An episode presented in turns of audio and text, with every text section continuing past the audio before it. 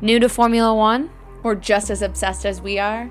Welcome back to another episode of Formation Lap, where we teach you all the dirty details that you need to know to be the best Formula One fan that you can be. You are live with the Hornsby sisters. I'm Katie. And I'm Megan. As the great Sir Lewis Hamilton once said, cash is king.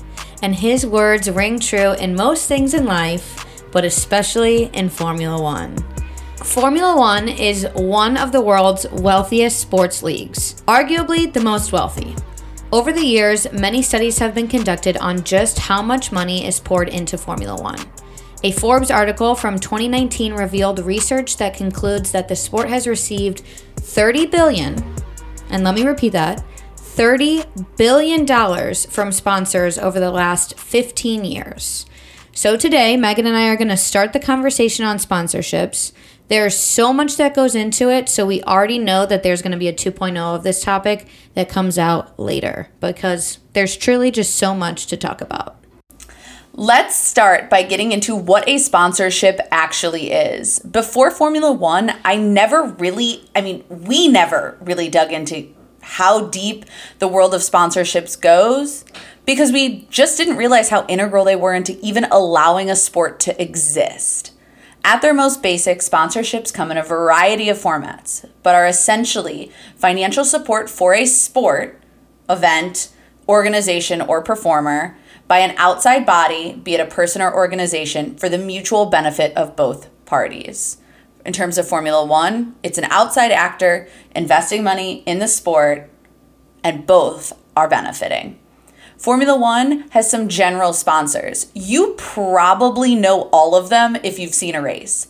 When I say there's legitimately signage everywhere all over the track, that is the most honest statement I've ever made in my entire life. You know these names, you've seen these names time and time again Aramco, DHL, Emirates, Heineken, Pirelli, Rolex. All of them are paying upwards of 45 million to $50 million a year.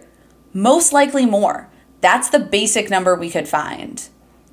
A notable addition to that list is Crypto.com. This year, in June of 2021, Formula One landed a new sponsorship in a deal with Crypto.com, a platform that allows users to buy and sell cryptocurrencies. It is a five year deal that totals more than $100 million, based on the rumors we've heard. We don't know the exact details. As part of the agreement, Crypto.com will get brand presence around Formula One events, specifically the sprint races, and you might have noticed this a lot in Brazil because it ramped up for that weekend, and even a new overtaking award. And Katie and I are still waiting to figure out what that award is even going to look like. Again, I still want it to be a crown.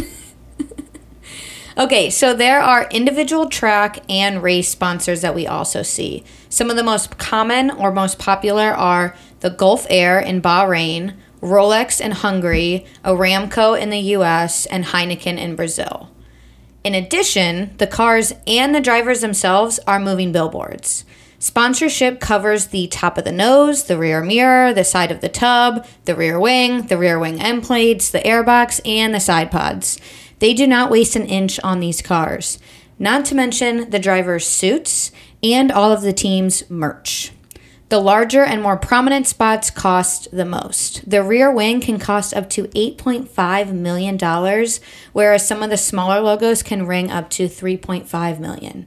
Then we have to think about the TV angles. The onboards where you see the halo, those spots are usually worth about 15 million pounds per year, while some of those smaller logos, like I mentioned earlier, can be can get as low as 1 million. Formula Money concludes that close to 39% of the team revenue are generated from sponsorships alone part of that team revenue comes in what we know as name sponsors. Going into the season, we saw three distinct team rebrands. And when I say they were rebrands, we're talking total overhauls. Pink to dark forest green is one of them. So let's look at each of them, why they changed, and what was even changed. So, first one we're going to dive into Toro Rosso. Red Bull pumps about $200 million into their Formula One racing team through Red Bull Racing which is about as much as Mercedes pumps into their Formula One team. Their sister team, which was originally called Toro Rosso, gets about $50 million to spend a year. This year, we saw it renamed to AlphaTauri. AlphaTauri is their luxury clothing company. So, Red Bull made a distinct decision to rename their second team to honor, promote, get out there in the world their luxury clothing brand. I'll be honest, I did not even know AlphaTauri was a clothing brand until they got a name on the side of a formula. Or or Pierre Gasly and Yuki started sporting their outfits. which happened when they got renamed. the second massive team rebrand is Renault to Alpine. Alpine, formerly Renault, is owned by the French people and Renault engines or Renault cars. The French people and Renault put about $115 million into their Alpine racing team, which was renamed to promote Renault's sports brand of cars called Alpine. The goal of this, that Renault has been very clear, is to shine a light on the French automobile manufacturer's sports car brand, which was relaunched in 2017. So, this was their attempt to get the name back into the car world. The last one, and the one I hinted at, and the most aggressive in terms of color changes, is Aston Martin. in 2021, Aston Martin made its return to Formula One for the first time in 60 years after Canadian billionaire Lawrence Stroll acquired a 16.7% share stake in the British car brand. Previously, we all know that those cars were bright pink. And now they are that beautiful Aston Martin green. Since coming to the series, Aston Martin have already sunk their teeth into it and signed several major sponsors. One of them, and most notably, is solutions firm Cognizant as a title sponsor that is paying around $35 million per year to have their name plastered on the racewear and on that car all three of these rebrands might seem semi ridiculous in terms of like, what does it even matter what their name is? It's all the same company, they're making the same money. But that's the point we're trying to make here. The name is the advertisement.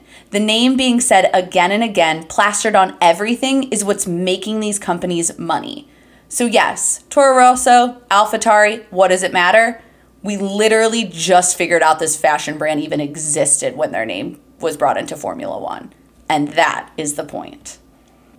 In August of 2020, Williams was acquired by Dorrington Capital, and Jost Capito became the CEO and team principal.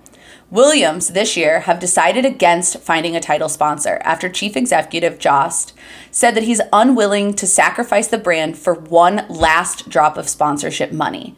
For Williams, the name is their identity. And the new owner, Dorrington, is committed to that name. Williams means more than any money a sponsor could possibly bring in and is the fundamental asset. Dorrington is committed to that name and its integrity. So here we have a team that's going against what most teams on the grid are doing. They don't want to bring in another name. They want to promote a name that's been in Formula One and is synonymous with Formula One for most people. And that is the money here. And as most of you are probably familiar with, the best teams get the most money. At the top of the grid, it is normal to see title sponsors put over $100 million into their F1 team, which is not something you see further down the grid. Sponsorships are fundamental to allow the team to even start building their car. These cars cost a shit ton of money. And the biggest independent sponsor we see is Petronas. And per Formula Money, in the last decade, Petronas has put $735 million into the Mercedes team, which comes out to be about $57 million per season. They are a combination of title sponsor to Mercedes, they have track advertisements, and they were previously a title sponsor to the Malaysian Grand Prix. Losing a sponsor can be crippling for a team with some losses totaling up to $200 million a season. And one of the key driving factors in the decline of the performance of Williams over the past few years is simply a decrease in the revenue that they've received through sponsorships. Their 2019 title sponsor, ROKiT, only gave the team $30 million, which makes it difficult for them to compete with a team like Mercedes, who are getting $30 million from their third biggest sponsor, along with the $200 million they get from Mercedes. In the grand scheme of it all, less sponsorships means less money to build, which means not the best car, which then receives even less sponsorships. So teams like Haas or Williams are now stuck in this cycle of not being of not being able to find good money to make their teams better. And that's where Dorrington Capital comes in. And that's where Uralkali comes in. Before we talk more about Uralkali, let's talk about the concept of pay drivers. A pay driver is a competitor who forgoes any payment from the team owner and instead brings money to the team in the form of sponsorships to ensure a spot behind the wheel. It seems like a harsh term, and it kind of is a harsh term. But it's given to anyone who at least partially can attribute their place in Formula One to financial backing. I mean, realistically, this is a necessary evil. Formula One depends on sponsorships to fundamentally just continue the act of racing. So if someone's going to come in and be able to drive and is going to bring money with them, that could be the very foundation of what allows a team to continue. A pay driver can be someone who's a friend or a family member. So that would be the perfect example is Lawrence Stroll and Lance Stroll. Lawrence Stroll invested originally in Williams to get Lance Stroll a seat there. Then he bought BWT's Force India racing team, brought Lance there, and then has ultimately continued that into Aston Martin. And more often, a driver is sponsored from some independent company, and that independent company and the driver approaches a team. As much as we love him, Sergio Perez kind of got his start this way in Formula One through a partnership deal with his title sponsor, Telmex, and at the time Sauber. While he's been around in Formula One for a lot longer, and now he's made the move to Red Bull, which was purely on merit, he got his start by bringing in Telmex and bringing in the Mexican market. Don't get us wrong, we think they are good drivers and most of them deserve to be in Formula One. They have the talent to be there, they've proven that at least. But they have been a point of contention specifically this year. Definitely this year with Nikita Mazepin, who we're going to get to the specifics of him in a minute. But he didn't really have totally all of the talent, maybe potentially. I'm going to just go out and say it. Mazepin didn't have it. He shouldn't be there. We'll get to that in a second. But they are a point of contention. And drivers on the grid have made it clear that they are a point of contention. It's obvious when a driver who might not have the big bucks or daddy's money, might not have the prime jewel of a sponsor, doesn't get a spot. It it's shitty and not fair, but also they're kind of necessary to even keep the sport going. Because would Haas have survived without Nikita's father? We don't know. Would Force India have then gone on to be Aston Martin without Lawrence Stroll? We don't really know. Yeah, I mean, at the end of the day, it's a billionaire's boy club. And I think Lance has put in some work on proving his his place in Formula One. I think Sergio Perez has definitely put in the work to prove his place in Formula One, and we've really yet to see that from Nikita himself. No, Mazepin, like what you doing? What you doing? What you doing at number twenty and thinking that you're gonna get a, a get a a contract from somebody better? It's hard to watch, and I think I'm just gonna jump into the details about him. Yeah, just get it over with. Rip the band aid. Okay, so Haas wanted to ensure financial stability. So the team signed the Russian driver, and along with him came Uralkali, which is a fertilizer company owned by his father. Mazepin has brought three things to the team: a solid, but They aren't all good. a solid but not spectacular junior career, massive financial support, great for Haas, and plenty of concerns over his off track behavior, including a video of him inappropriately touching a woman and a physical assault of an F3 rival in 2016, not to mention the many accounts of him being an overly aggressive driver. When the team's 2021 livery was unveiled, it bore a striking resemblance to the Russian flag, which is currently banned from all professional sport. Nikita can't even drive under it after the ruling of a of the World Anti-Doping Agency investigation after the Olympics. Correct, Megan? Wasn't it after? It was Olympics? after one of the Olympics. Yes. So you can see that Haas has sold its soul to the devil of Uralkali. They've sold their soul to one of the devils of Russia, I would say. And their spawn and his And their demon spawn. spawn. Nikita. I mean, I did love seeing him kind of like tear up last weekend. It kind of brought me joy in like a sick way. I just really don't think that he deserves to be on the grid. I, I genuinely, full stop, don't think he should be there at all. But I also cannot fault Haas because they probably would not be on the grid next year or the year after if they didn't have another funding source. I just don't know why there wasn't any other option. We had nobody else. I will be v- watching them very closely next year as they haven't spent any money on their team and their development this year. And if they don't show me something next year, I don't know what I'm going to have to say about Haas anymore. I feel like I've kind of given them the slip. Yeah, and if they don't show up next year, I'd say dump the spawn and let's actually find somebody who's a better sponsor. I'm Yeah. actually shocked they haven't lost other sponsors because Haas has stayed with Nikita. I mean, hot take if I was a sponsor of Haas before Uralkali was in, I probably would be like, mm, I'm out. Like, yes, I love Mick Schumacher. I love him. I stand him. He's amazing. I think he should be on a better team. They just have made a deal with the, the devil. And, and, and really, I don't even really think I have a problem with Nikita's dad. I just genuinely have a problem with him as a human. He just got into a kerfuffle not too long ago as well.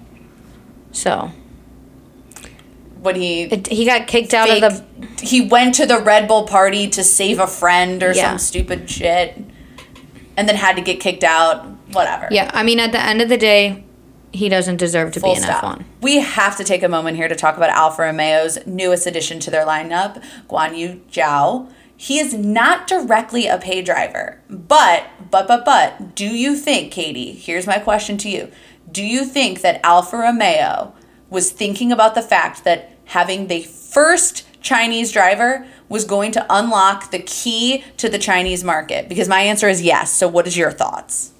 Absolutely. Absolutely. Absolutely.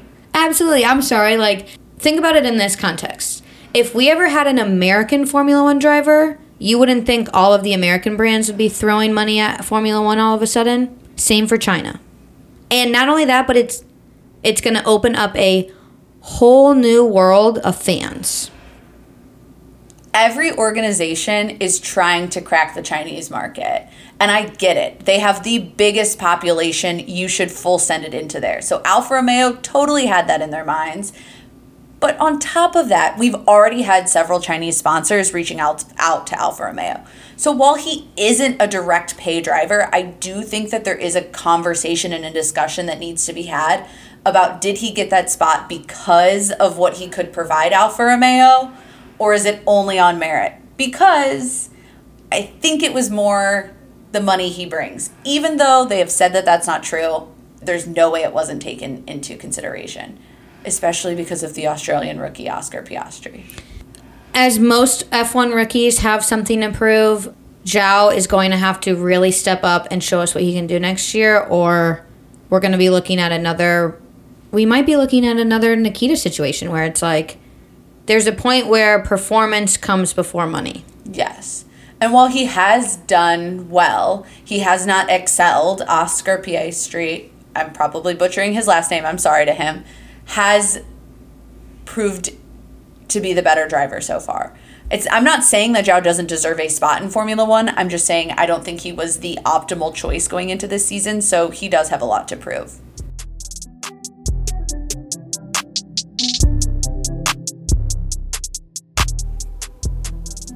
After all of that, you might be wondering why these investors throw money into this sport. Well, there are 433 million individual viewers each season, and that number only continues to grow. These sponsors use F1's ever growing platform to connect with current and, more importantly, future customers. The top sponsorship spots are coveted. Their cost is great, but allow access to new markets and instill your brand into an elite and exclusive group. So, yeah, cash is king. Money is what allows Formula One to continue, tracks to host races, and teams to construct cars. Join us next time for more Formula One info.